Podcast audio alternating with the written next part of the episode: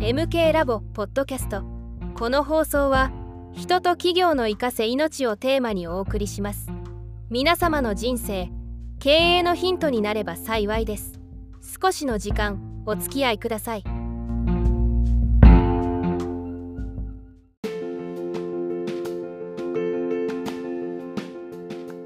はい、村上経営研究所村上です。えー第12回目のポッドキャストをお届けします。日付は2024年令和6年1月11日です。えー今日のテーマは運のリズムをつかむその1というところでお届けをしようと思います。えー前回の放送をね、えー聞いてみて皆さんいかがでしたでしょうか？この1年ですねに向けて、まあ、何か行動を起こしたでしょうか？ねえ目標達成に必要なことは行動を起こすこと、行動なきところには成果は出ないので目標を立てたならば一歩でもいいので前に進む目標に近づくというところが重要ですねで一歩ずつ近づいていけばですね、いつかは目的地にはたどり着くので、まあ、諦めずにねやっていくことが一番重要かなと思っていますで目標達成できない人の多くの共通点がですね、途中でやめることなんですよね。まあ、完璧を求めるあまり、まあ、うまくいかなかった、まあ、一日できなかった、休んじゃったっていうところでもうできないってやめちゃうことなんですよね。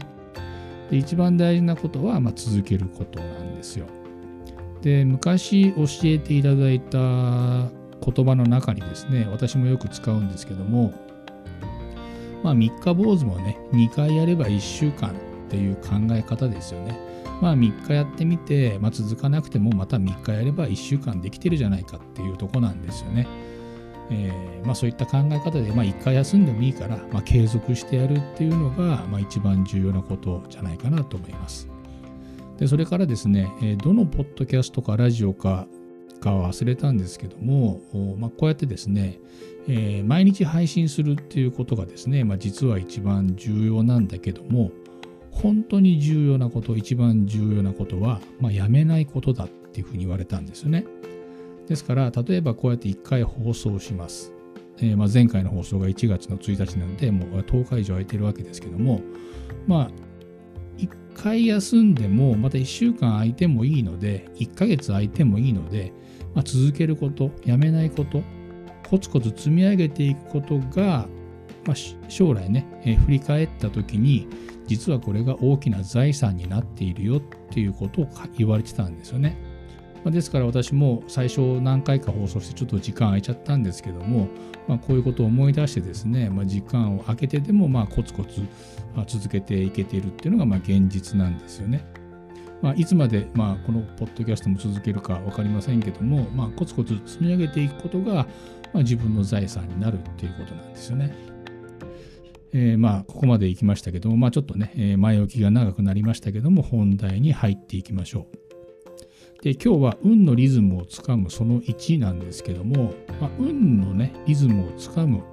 まあ、流れを読むのには、まあ、いくつか方法があります。で私が活用しているもの実際に使っているものは、まあ、春夏秋冬理論というものですね人生を季節四季ですね春夏秋冬で表して、えーどの時期に何をするかっていうのを、まあ、目標を決めてやっています。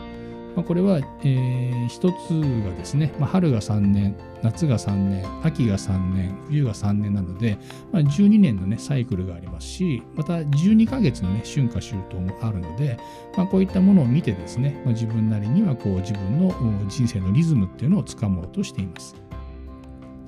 それからもう一つあるのがですね、月のリズムですね。月、お月様ですね。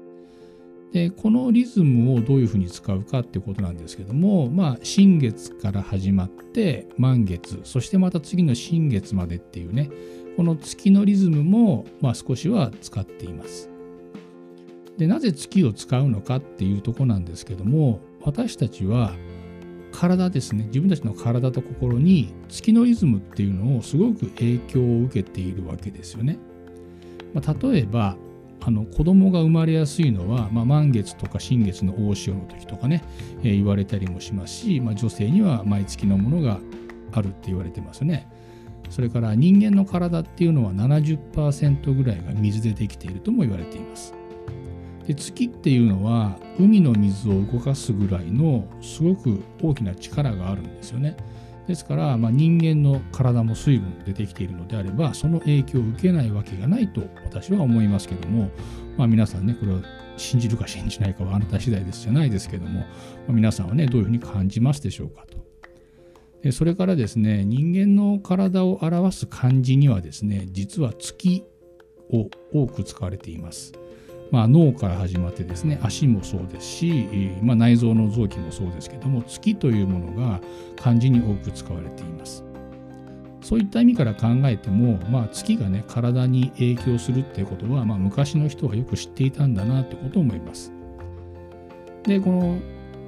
月のリズムですよね。で今日は実は新月なんですけどもこの月のサイクルを、PDCA で考えて回すという考え方を使っています。で新月から始めて、まあ、上限の月までをプランですね。それから上限の月から満月まで、まあ、15夜までを、まあ、行動ですね、do の月。それから満月から下限の月までを、まあ、チェック検証の時として、それから下限の月から新月までをアクション、改善、修正に使うっていう、まあ、この PDCA なんですよね。で、これは大体まあ約1ヶ月ぐらいで回していくっていうイメージなんですけども、まあ、月をね、えーまあ、いくつかのフェーズに分けて使うっていうのもあるんですけども、まあね、これ使うと意外とまあ簡単にというか、まあ、楽に立てやすいのでこういったものを使うっていう方法もあります。ただね、えー、この月のリズムで PDCA を回す時の一つの弱点というか難点がありましてこれが30日とかできっちり回らないってことなんですね。月っていうのは約29.5日っていうサイクルで動いているので、まあ、カレンダー通りにいかない。だから新月の月が、え今日は11日ですけども、これがまた28日後とか29日後になるので、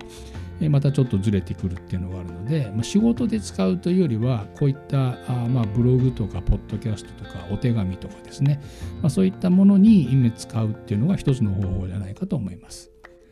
でね、まあ、今日は新月なので、またちょっと月のリズムということで考えてやってみました。